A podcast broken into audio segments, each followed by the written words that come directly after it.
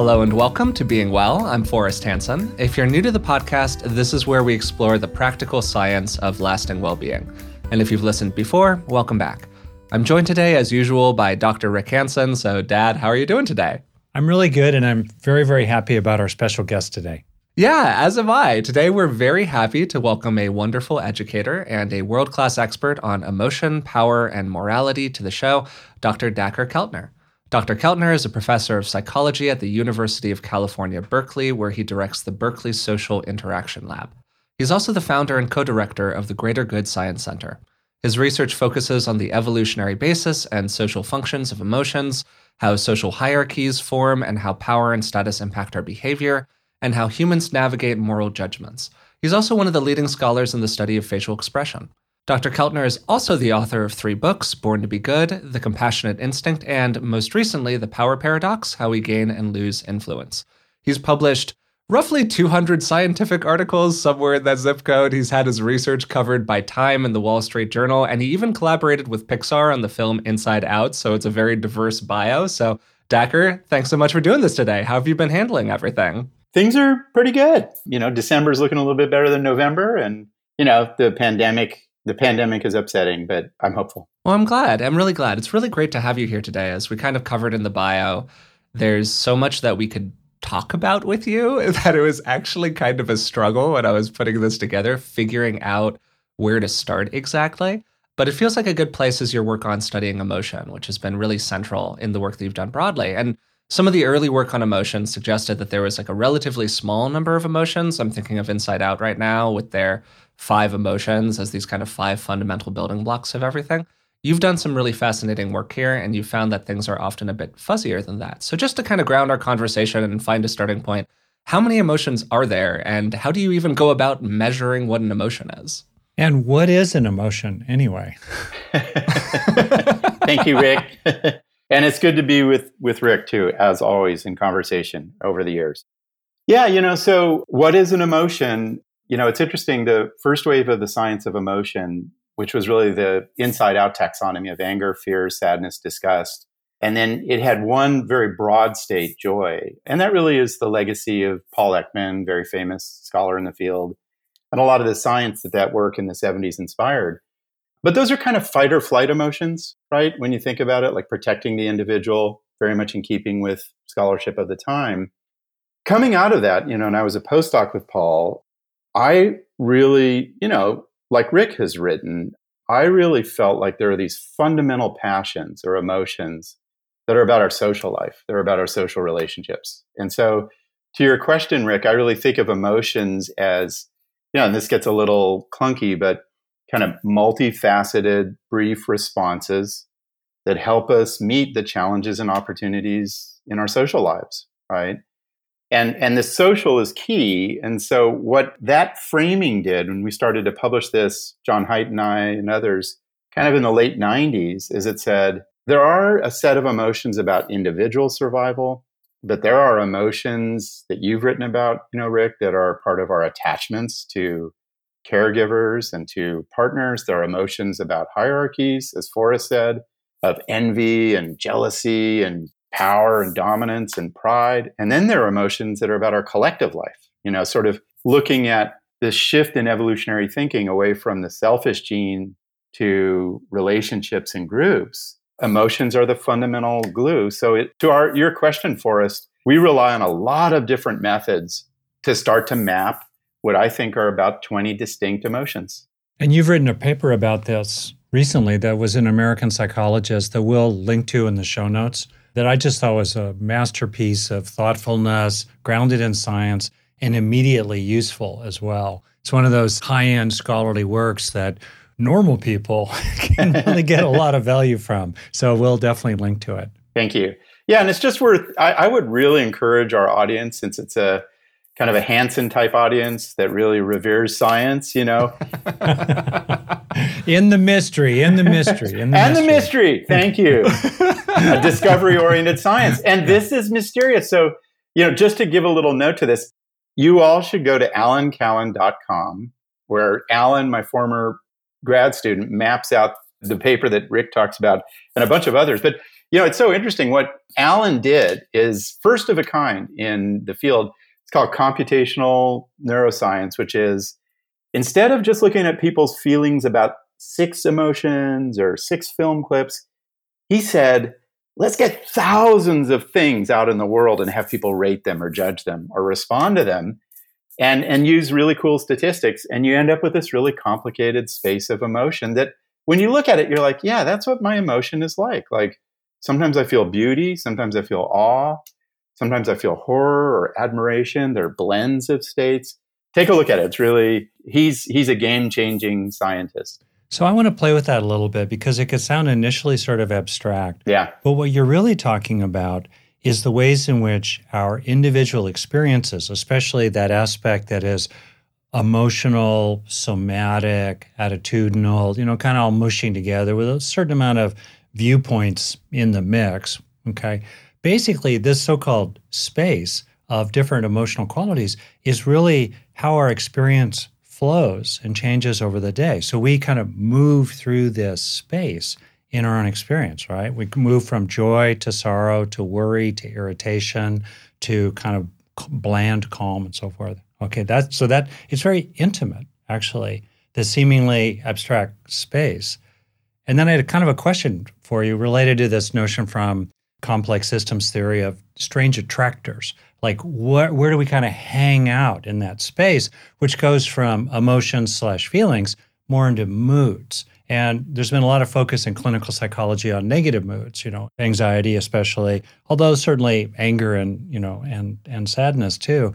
But what about people who gradually accumulate in effect a positive mood so they're increasingly drawn toward those attractors those ways of being as it were in this emotion space that are, let's say, calm well being with a warm and open heart. You know, that's sort of our brand, right? That's what we're going after here. How do, you know, does that happen? And how do people abide increasingly? How do they dwell increasingly in, in those pro- positive pro social moods?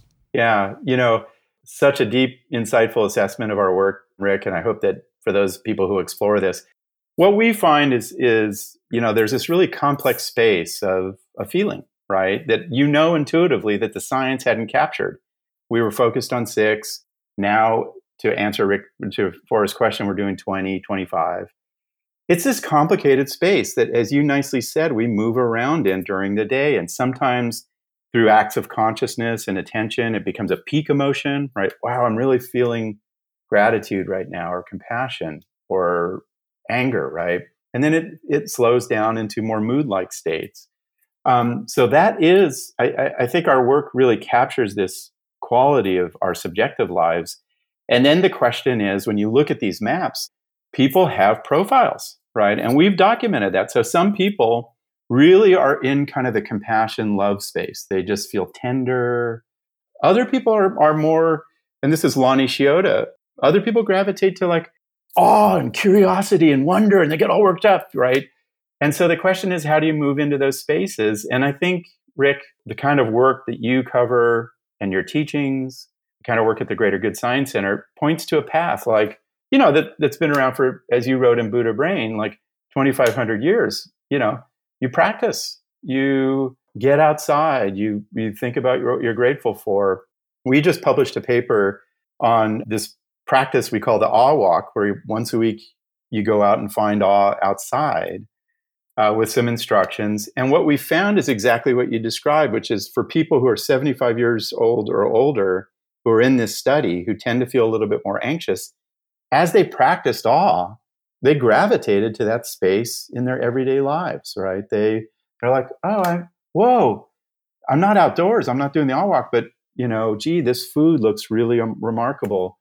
Uh, look how beautiful my partner's face is, whatever. So it's it's the challenge of life is to gravitate to the space that you desire. Yeah, I think of the residues of one kind of experience or another sinking in, and there's this traditional saying that your mind takes its shape from what it repeatedly rests upon. And if you repeatedly experience you know, moments of gratitude, authentic experiences of grit and resilience and confidence and and warm-heartedness for others, gradually those feelings, the accumulated residues of those emotional moments uh, gradually become internalized in neurobiological ways, and you increasingly find yourself uh, centered in a mood of that way of being, which then, as a trait, tends to foster those as states, which then give you chances to reinforce them as traits, which is incredibly hopeful and positive. It is. And it also has these reminders. That's such a, I wish we had better science on that, Rick. You know, the caveat there, not the caveat, but the warning sign, you know, my former student, Jen Lerner, did amazing work showing, you know, there's a lot of fear in the air right now. Some of it is irrational right? And she finds, man, if you jack people's fear up about immigrants or terrorism, they start to fear everything. There is residue, right? And suddenly they're like, oh, I definitely have cancer and I'm going to be the person that gets the gum disease and I'll lose my money. I think it gives us this insight into the mind of, of what residues do you want to have guide your daily life. One of the things that's really interesting to me about your work, Dacher, and we're talking about this balance of like positive and negative emotions, how they both have kind of a tail associated with them, and we can develop tendencies toward either group. Uh, we do a lot of conversation on the podcast or have about things like the negativity bias, like the ways in which humans survived really harsh conditions when we were evolving. And, you know, evolutionary psychology isn't without its issues, but it kind of begs a question under really, really harsh environments where resources were scarce, and as you're saying, fear is contagious and corrosive. Why did we kind of develop positive emotions at all? Like, what's the value of compassion or gratitude or any of those things under an extremely resource bounded environment? What an amazing question. And, you know, it took, we're still grappling with the answers to the, that question, but but I think we're starting to see things, and I'll give you a really interesting example. You know, E.O. Wilson suggests that there are 20 or 30 eusocial species or really social species, some birds, certain rodents, some primates, and they survive socially. And we are the most social species, no comparison. You know, maybe, you know, maybe certain bees, but the first wave of emotion science that we've been talking about was guided by, I believe, implicitly, Richard Dawkins' Selfish Gene. 1978, massively influential book. And now, you know, in the late 90s, you started to hear about attachment theory more. You know, you started the Rick's profile, that you start to hear about collective emotion and hypersociality, right? And just the raw facts. We take our vulnerable offspring together. We hunted food together. We raised food together and shared it. And then we faced basic forms of peril socially. One of my favorite examples is how we fend off cold. Facing extreme cold is one of the defining evolutionary challenges. It's just raw fact. Like if your body gets too cold, you die. Some mammals and humans, we all huddle together, you know, we like get in close and it starts to develop this collective sense. So I believe, to answer your question with that long winded prelude, that hypervulnerable offspring gave rise to the attachment emotions, right? Of you know, love and sympathy and desire to reproduce. Our social networks and coalitions that became our groups to hunt and to find food and to defend ourselves gave rise to gratitude and love for friends. Our collectives gave rise to ecstasy and awe. And, and we're starting to really map those with a lot of the kind of scientific tools we've talked about. So and Barb Fredrickson made this point earlier in the field. It was massively influential that, you know, yeah, negative emotions, it's good to attend to negative stuff, but it's essential to feel good towards the people who help you survive, right? Like caregivers, friends, group members. And that's what a positive emotions do.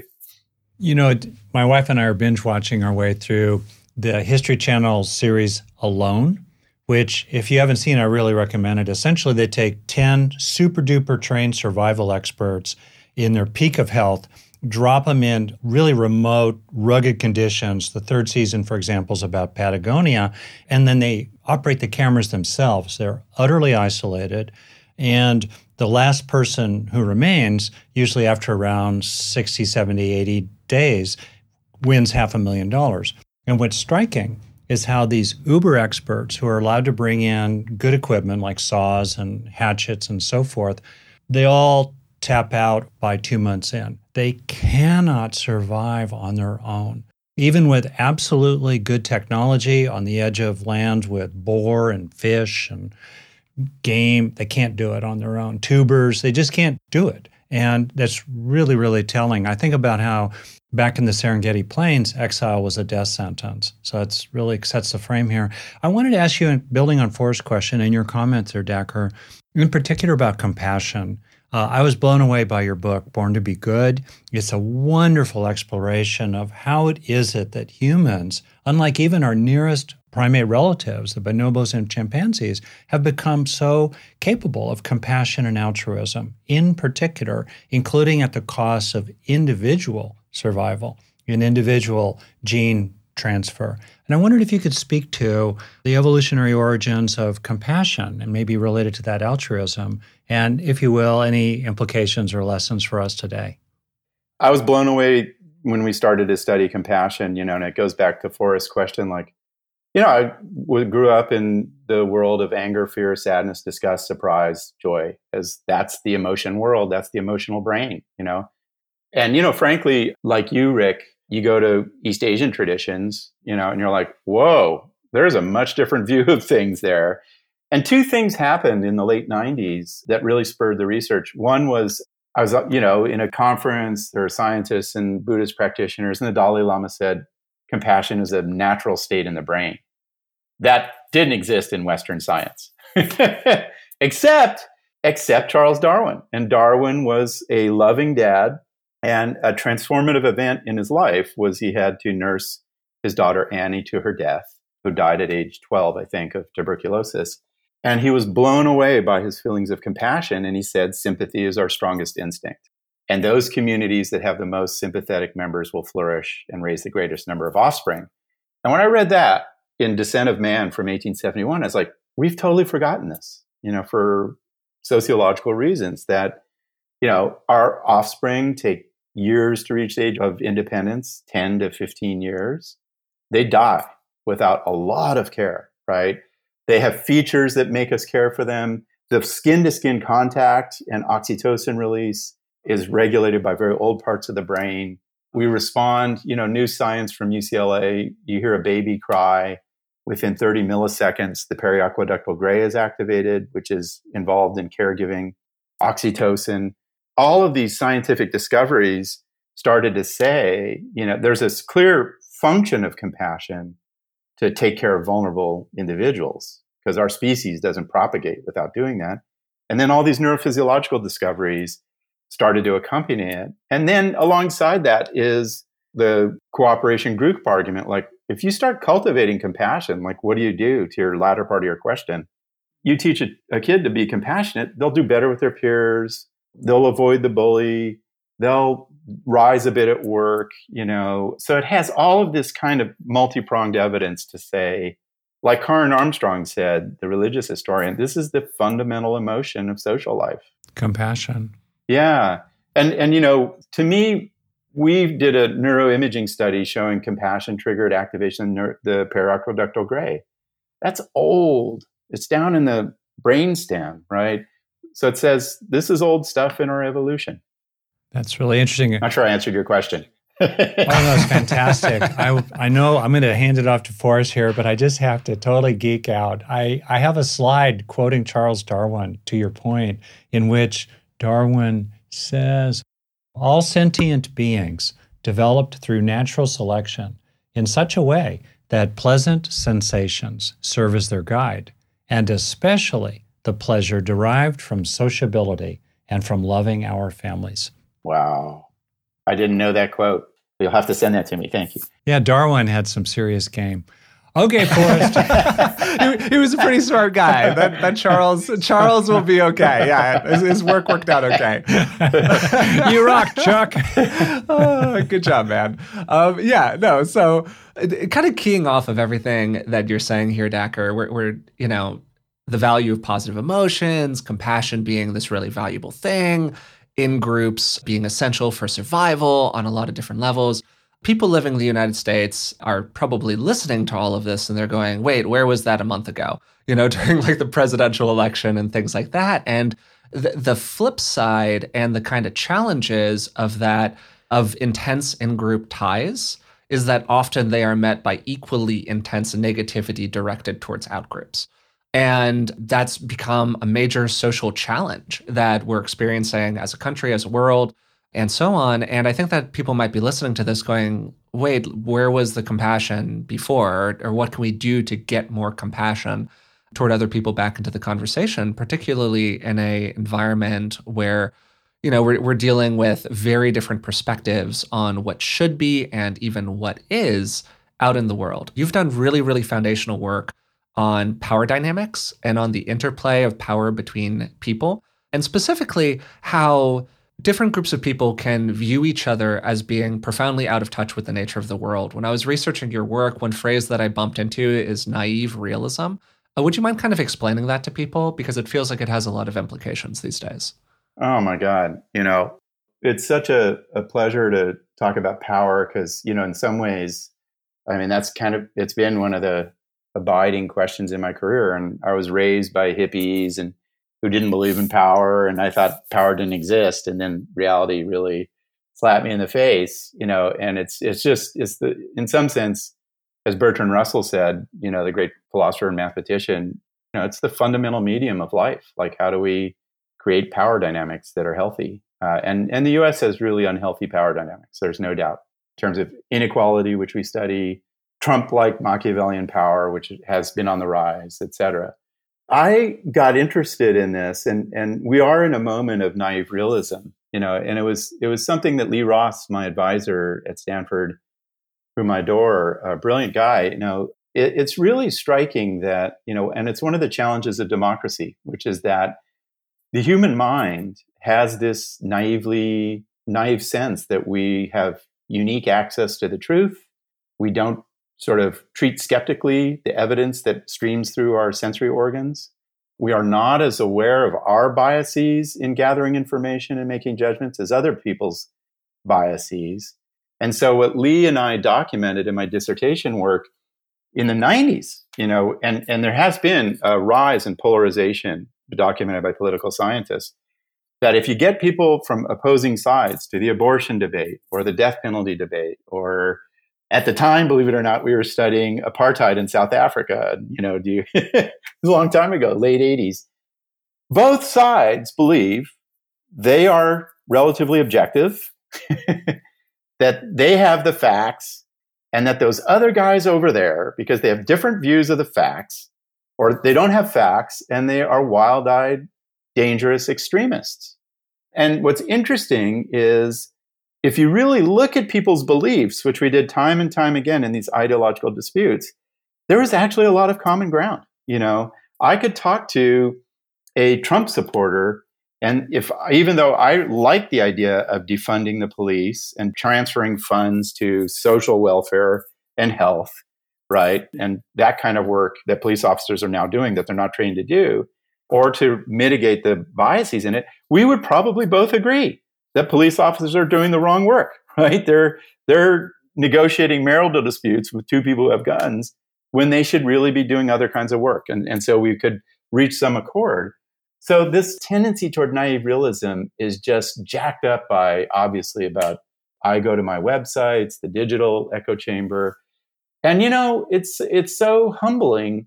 You, you know, when you're my age, you're like, well, we thought that was a problem 25 years ago and it's a worse problem today.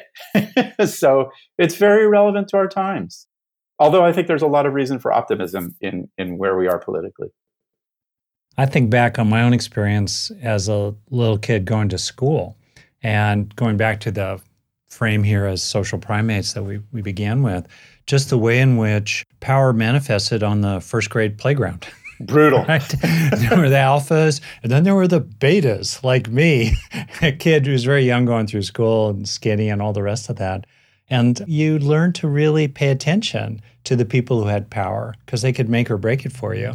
And one of the things that's been striking in your work is the ways in which you have found that as people accumulate power, as a generalization, rather than feeling increasingly secure and therefore able to be generous and pro social, they actually can tend to become increasingly self absorbed, selfish, and you know, unkind to others. How come? And how does that happen as a generalization? And what have you found about the individuals who stand against that stream, who are the exceptions to that general rule? What are those what are their characteristics and how can we get more of them? Yeah.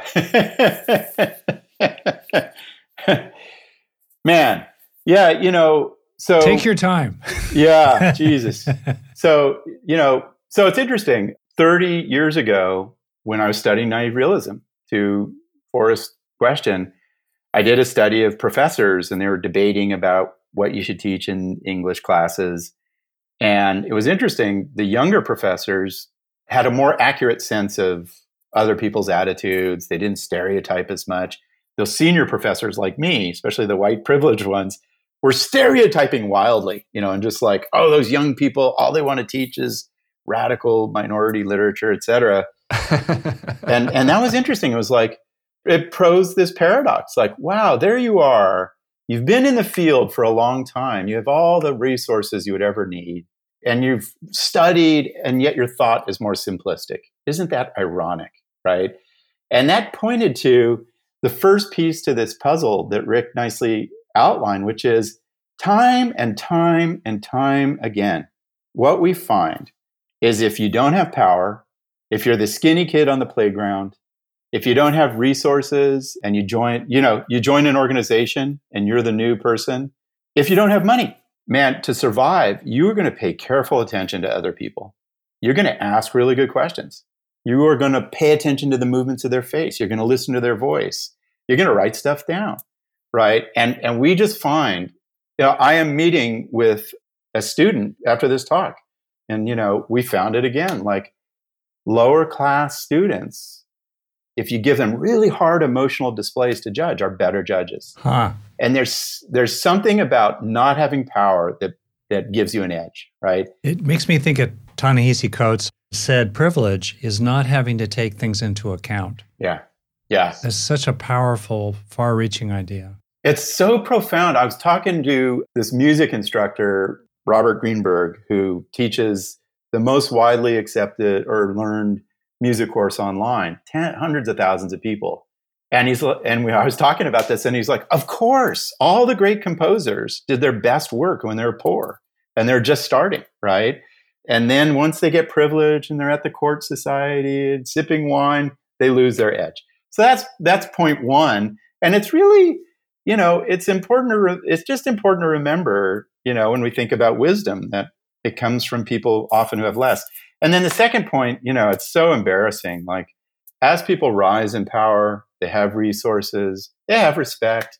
You kind of would think that they would be, you know, that they would be gracious and but you know, we find that they are less empathetic, they're less charitable.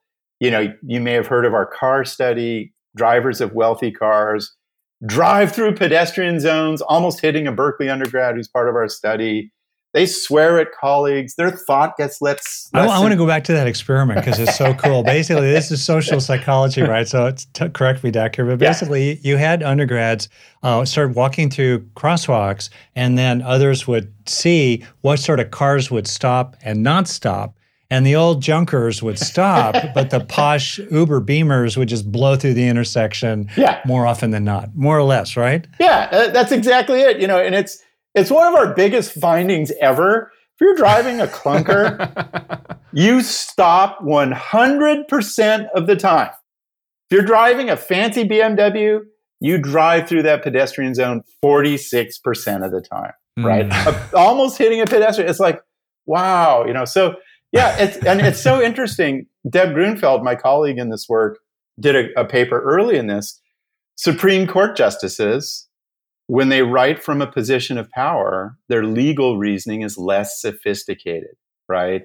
When you're writing in from the minority position, you're sharper, you're following the evidence and argument better. So it's just, it's ironic. And that's why I called it the power paradox that here you have all the reason to be sharp and generous, and, and we don't. And so your question is key, Rick, which is, you know, where do we how do we train leaders to do a better job of this where do we find them you know where what can we learn from the exceptions yeah from the, the exceptions and there are a lot of exceptions in certain sectors like social welfare and public health but man when you get to finance and you get to American politics, you know, there's a great paper showing kind of Machiavellian people gravitate to Washington, D.C. so power just jacks up those tendencies. And, you know, I've been teaching this for 25 years, and it's the same story. It was Reagan, it was George W. Bush, shock and awe. Then it was Clinton and Monica Lewinsky and then Trump. Yeah, you know, it's a it's a deep law. You're naming, interestingly, all men. And are there any gender differences in this tendency? Yeah, you know, and, and that's the that is the the big question historically because we are, you know, when you compare where we are with respect to power and gender 500 years ago, 100 years ago, 15,000 years ago, women have risen to power. Yeah. Right. There's no, you know, they haven't cracked the top CEO strata. Venture capitalists are all white men for the most part in Southeast Asian. That's a problem. But, you know, it's interesting. There are two studies, Credit Suisse and then a McKinsey consulting report showing women in positions of leadership are more ethical. Mm. And and it, people have noted that countries that did really well responding to the COVID are led by women. Typically. Right? Yeah. Yeah, and so your question Rick is a deeper question. I've been wanting people to write that book like give it give power to women, right? And people of color because they will have that edge we've been talking about and won't abuse power. We'll see. This is making me think, Dacher, about kind of a very fundamental question here that I'm just really curious on your take on because you've done such broad work in this territory, talking about a lot of different things. Basically, what you're saying to summarize is that when people are dependent on their social group, they are more sensitive to that social group. Exactly. Kind of period. The more powerful you are, the less dependent you are in your social group. So the less, you know, the less you need to care about what that social group thinks. Yeah, fundamental. Fundamentally, yeah. So, which makes me wonder about our kind of nature as animals or our nature as people. Are we just kind of nice and compassionate to other people because we feel like we have to be? Or are we that way because we want to be? And kind of one of the negative implications of some of this work on power that are certainly rising in my mind is that hey it's it's giving some evidence that maybe we're just nice to other people because we feel like if we're not they're going to be cruel back to us and then we won't be able to get the resources that we need out in the world in order to survive. Yeah. Is that somewhat negative viewpoint consistent with what you think? Like what's your take on this in, in terms of the implications for our deep nature? Yeah you know and again we could take a couple of hours to sort of consider all the dimensions to your question. Yeah. First point is we always have to think about individual differences. You know, we are these, you know, 50% of our temperament is heritable, you know, uh, you know, from giant twin studies, well replicated, including tendencies towards Machiavellian exploitation versus pro-social kindness. So there's individual variability. And on that, you know, I will just put a little asterisk here we're just about to publish some work that, you know, there are kind of two strategies toward gaining power. One is this more kind, empathetic, collaborative approach, and then the other is a more Machiavellian be compassion to exploit others. I believe that about half of human nature are, and we have data on this, are these deep emotional tendencies we've been talking about, including compassion and kindness and altruism. Michael Tomasello, Jan Engelmann in my department, amazing work coming out of Tomasello is really, he's at Duke now, is really worth consulting. You know, young kids just show compassion. They will help a stranger, they'll give a resource, they want to be around kinder kids. They cry when other kids cry. And Tomasello says to deep nature question that Rick alluded to earlier, you know, this really separates us from chimps in particular, right? Which is kindness and, and cooperation and mirroring and synchronization. So there's deep nature. And then, you know, when you look at the uh, culture evolution people that I really am struck, Joseph Henrich, Boyd, and Richerson, one of them at UCLA, where your dad went, those guys say like culture, our, our morals, our principles, our religious texts come out of deep nature, right? And they were songs and chanting were ways of saying, we want people to share. We want people to cooperate or be kind or tend to people who are blind or suffering. And so it's this, and cultural evolution tells us it's this complex woven fabric of, whoa, we have this deep tendency to our compassion. We speak about it, we sing about it, we, we tell stories about it that becomes culture. And I think we're landing in, in that kind of understanding. But it's interesting. I appreciate that you use the word deep nature, right? Because some in the cultural world are afraid of the idea of deep nature, or they the idea that there would be Buddha tendencies in the brain, like your dad has written about. They'd be like, no, those are all constructed. That just doesn't. That flies in the face of a lot of neuroscience and genetics and and our understanding of deep nature. Right. It seems almost it seems uh, contradictory somehow for in the history of science for there to be such an affirmation of our negative instincts, thinking about psychoanalysis and Freud and so forth, just taken for granted. But then it, there's a rule out for no, you couldn't possibly have positive instincts, and that just seems like such an error of logic. It's a, you know, and, and Rick, I mean, you're almost bringing tears to my eyes. Like when I used to give talks 20 years ago about positive emotion, there's a thing like compassion. I remember getting just treated with hostility by like business schools. Yeah.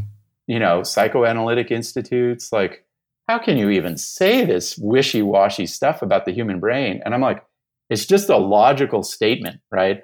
There may be a physiological system for compassion like there is for fear that's all I'm saying. So yeah, no, I hear you. Well, let's maybe talk about one of the most woo woo emotions of all awe. Uh, you've been a real groundbreaking uh, scholar in this territory of the study of awe. Uh, you've actually, if I believe correctly, have gotten National Institute, you know, funding for major studies of awe. Like awe is now a thing. What got you interested in awe? What does awe mean? And what have you learned about how people develop it and use it?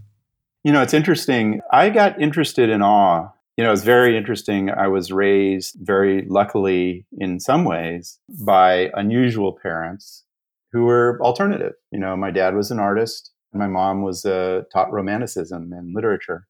So they got me interested in it, in art and and and romanticism, which was a great period in the 19th century of awe and a new kind of science. I think what happened to me is I started to do research like to what Forrest sort of framed of like positive emotions like love and compassion and desire and laughter and knowing this science I would have these experiences like watching my daughters get born just like whoa and just goosebumps and tears and and I'm like that's an emotion right and so broad strokes, awe is when you're around vast things you don't understand. And you use the word mystery. It's so often we, you know, we, we shy away from mystery. Awe is about mystery. So I like, I don't understand this, you know, or may, and I may never will. You know, why do people die? Awe is about vast forces that, that are part of your life, like nature and collectives and big ideas. Why, Dacher, why did you go to why do people die? Well, you know, it's personal, and this got me. I'm working on a book right now on awe. Um, we surveyed people in 30 countries, and the sources of awe, and this is how you can find it, are what you would expect, like nature, people who inspire you, moving with other people in dance or sport, great ideas, painting, music, and dying. And when I would talk to groups like you do, Rick, you know, about awe and say, "What made you feel awe?" And every time someone would raise their hand, and I and and I remember one in particular, this woman who was about sixty five, and she said, "Holding my sister's hand as she died," and I was like, "I don't get it." And the personal side is my brother recently passed away about two years ago, and I was there, and I felt awe. You know, I was like, "Wow, what is life? Why does someone?" who you you can barely live without who's 55 die right and what do you why is the mind suddenly searching for meaning so awe is right there at the great mysteries of life and and leads us to insights and to rebuild community i find myself connecting the humility in awe to the humility of sorts that forrest was talking about that fosters pro-social empathy and altruism and, and deeper understanding of others because when you're more humble you, you naturally need to do that. So isn't that interesting that maybe people who are more prone to awe are also perhaps more inclined toward empathic, pro-social relations with others? And and we find that and and it's if you go back to deep nature in our evolutionary story as we started to fold into these groups that really did everything together. And as you said, Rick, selfish exploitation is exile and it's and it's a death sentence in those groups. Yeah. We needed these mechanisms to quiet the self. And awe, be it in music or meditation or art or psychedelics, makes yourself disappear. And you become like really interested in other people, humble, you share stuff. That's all those are all findings. So it's it's good news for for the collective. And the challenge is what Forrest talked about earlier of like how do we make sure it doesn't turn into Soviet, you know, Stalinism, where they were awestruck by Stalin or Nazism and or white supremacy, and that's always our challenge. So built into that, you gave some suggestions. Basically, you talked about music and meditation and and ways to kind of experience awe and then the potential value of awe in terms of bringing us more into connection with other people, uh, maybe dropping the sense of selfing a little bit, which has generally been sound in research to be kind of good for people. At the biggest possible scale, and sorry to sort of spring this question on you, Dacher, but I, I couldn't help myself when I when we kind of were talking about it, Rick and I, the other day. If you were empowered by some body of people as the uh, the director of the department of like collective well-being, collective happiness, Biden gives you a call. yeah, he's like, "All right, Dacher, I need you to solve this issue in America right now," which obviously too much for three minutes and probably too much for any one person. But like, what's the first thing that you would suggest to people? to start to address some of these issues as just like a good practice that a person could do in their life? Yeah, so you know there are two different answers. You know, and I think it's interesting for us. you go out into the world like we all do and like your dad does and you know people are like, "Well, I want to make sure that I spend 10 minutes a day on my diet and I'm going to be spending 10 minutes a day on crunches for my abs." And I would I would create you know, the first thing I would do, and I think this is going to happen informally, is, and, and, since we're talking about awe, you could do that for all these states and just like make sure you're doing 10 minutes a day of one of the states we've talked about compassion, gratitude, etc. But awe is really interesting because we are figuring out how to, you know, with our awe walk uh, work, we have recent work where we were contacted by a medical doctor. You know, healthcare professionals are fried and they are facing hell right now. You know, it is, they got to watch old people die without families around. I mean, it's, it's a horror story. A lot of elevated suicides right now in healthcare providers, lots of burnout and depression. Rightfully so. They're facing, you know, COVID and its, its complexities. So they reached out to us and we just did a study where we just taught healthcare professionals like once a day kind of what Rick does, right? Like slow down, attend to things, breathe, and then expand your consciousness. Like, what's the big purpose here? How does light change all the colors of your living room? Think big, right? Uh, and that's kind of an awe induction. And we found dramatic reductions in anxiety and depression in healthcare professionals. And so, just to get your, you know, I, uh, in high school, your dad and I, you know, the, there was the national presidential, you know, exercise. Send 10 things you had to do. And in my school, you had to do push ups. You had to climb a damn rope. I feel like I remember this. There was some standardized exercise fitness test I had to do in middle school that I was totally confused by. So yeah, I'm right there with you. Like you had, you know, with your your Nazi, um, you know, PE teacher, like that's not a push up. I'm like, come on, man, you know and and and now every American citizen had to do that or a student. I'm like, well, yeah, it's great to exercise, but why not 10 awe exercises, right? Sure. Listen to music once a week where you're like, wow, what brings tears to my eyes? And think about that. Look at a piece of art for awe. Pick an idea that you love, right? And just mull it over like we've been mulling over ideas here. You know, think about here's an easy one. Think of somebody who morally inspires you right? And suddenly you're like, whoa, I, you know, like at Berkeley and UCLA, uh, we have students who are formerly incarcerated getting degrees from UCs. And when I meet them, I'm like, these guys blow my mind. you know? So I, I would do that. And what's interesting is awe connects us to all the great traditions we've cared about, you know, science and art and physics and quantum physics, et cetera. Yeah, I just came on this finding that Science Magazine current estimate in the Milky Way galaxy that there are roughly 300 million potentially habitable Earth like planets, rocky planets where there can be liquid water on the surface. 300 million. You just gave me goosebumps. there you are. It's your dose of awe. that that for me blows my mind. I'm like, oh wow, and I feel you know awe and gratitude don't they go really closely together? They do. I, I feel yeah. yeah. I feel like a lot. I you know I kind of practice it. The mood, if you will, a mood of gobsmacked with gratitude. Just like wow. Yeah, awe and gratitude. Some people in Confucianism they called it reverence. And then how could you possibly be a jerk to the next person you bump into when you're kind of blown open with awestruck gratitude? Yeah. At least you have a, a hope. Yeah. Lots of reasons to be jerks, but I agree. Totally agree. I want to ask you one last question. And yeah, it's not going to be well formed, I think, but just thinking about you, I've known you for a while.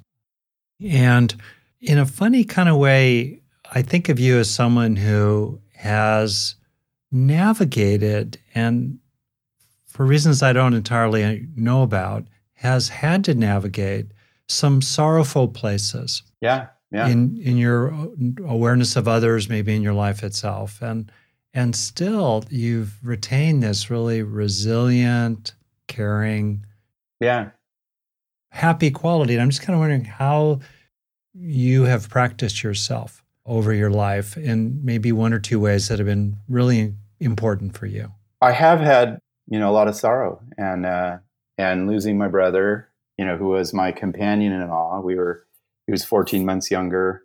You know, we did everything together. Was devastating, and that was two years ago. And it it brought me to practice that offers an answer to you, Rick, which is, yeah, I was reduced to nothing. I was in a hyperinflamed bodily state. You know, I'm not a depressive type. I'm really I have a lot of energy, and and my old younger daughter was like, man, you know, she kept calling me like, what's up? You know, you are catatonic. And, uh, and I committed myself to wonder and mystery and awe. And so what it meant in that very hard moment is, and, you know, a few things. One is just get outdoors and find wonder. And we've talked about that. Two was find people who morally inspire you, who make you tear up. And for me, it's um, I can't explain why, but it's former prisoners and getting inside in prison and veterans, you know, just trying to help. And then, you know, find your realm of culture, you know, which you do a great job of, Rick, you know, just in our conversations, quoting Darwin today, like find where other people you admire who, where, you know, it may be a piece of music that they put out. I've always loved minimalism in music you know, pop versions, Brian Eno, Steve Reich, Philip Glass, Terry Riley. And, you know, when I was in grief, I was like, I'm just going to dive into this and like, what is it? And where does it come from? And, you know, so find that stuff. And yeah, we have a negativity bias in our, our brains for a good reason, but we also have a sacred bias. Like, we got to get that stuff, you know? And so for me, it was outside moral inspiration and find the pieces of culture that sustain you. Beautiful. Really touched my heart. Thank you very much. Well, Dacher, we kind of got to let you go here, but thank you so much for doing this with us today. It was a totally interesting conversation. I completely enjoyed it. I'm sad to go. This will be the best conversation of my day, as it always is with the Hansons. Uh, first with Rick, and now with Forrest. And and thanks for letting me be be on your show. So happy to do it. It's been great being with you, Forrest.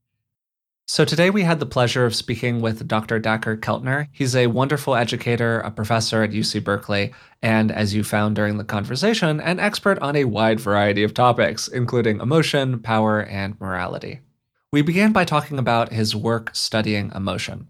While early work on emotion found that there were a relatively small number of primary emotions, maybe five of them, for instance, more contemporary research, including very recent research that Dacher has done himself on the way that facial expressions work, suggests that there are actually quite a few more emotions than that, that there are maybe 20, maybe even more than that and that there are kind of complicated blendings of emotions. And this is really consistent with our lived experience of the world. I think that most people have the experience of emotions being fuzzy.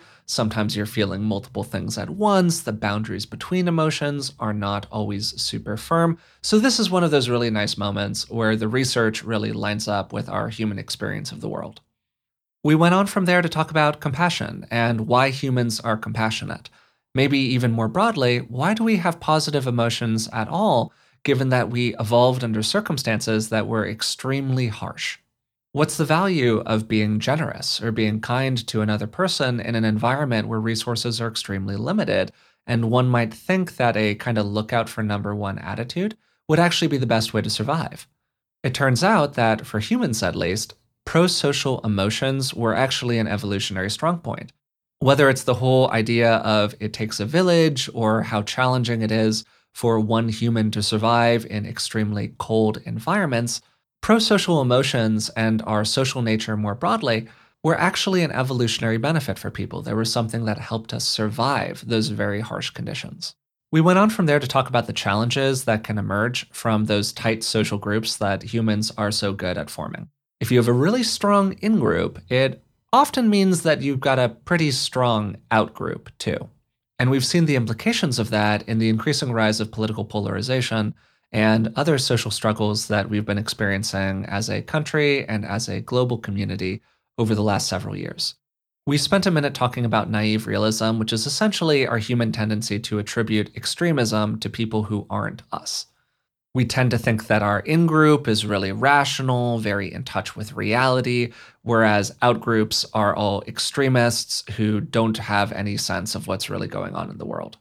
And this is only heightened by a media environment that really plays into this polarization. We went from there to talk about what we can do about all of this and how people can promote more pro social emotions in their life. We went from there to talk about power and the ways in which people who have power often have more disregard for others than people who don't.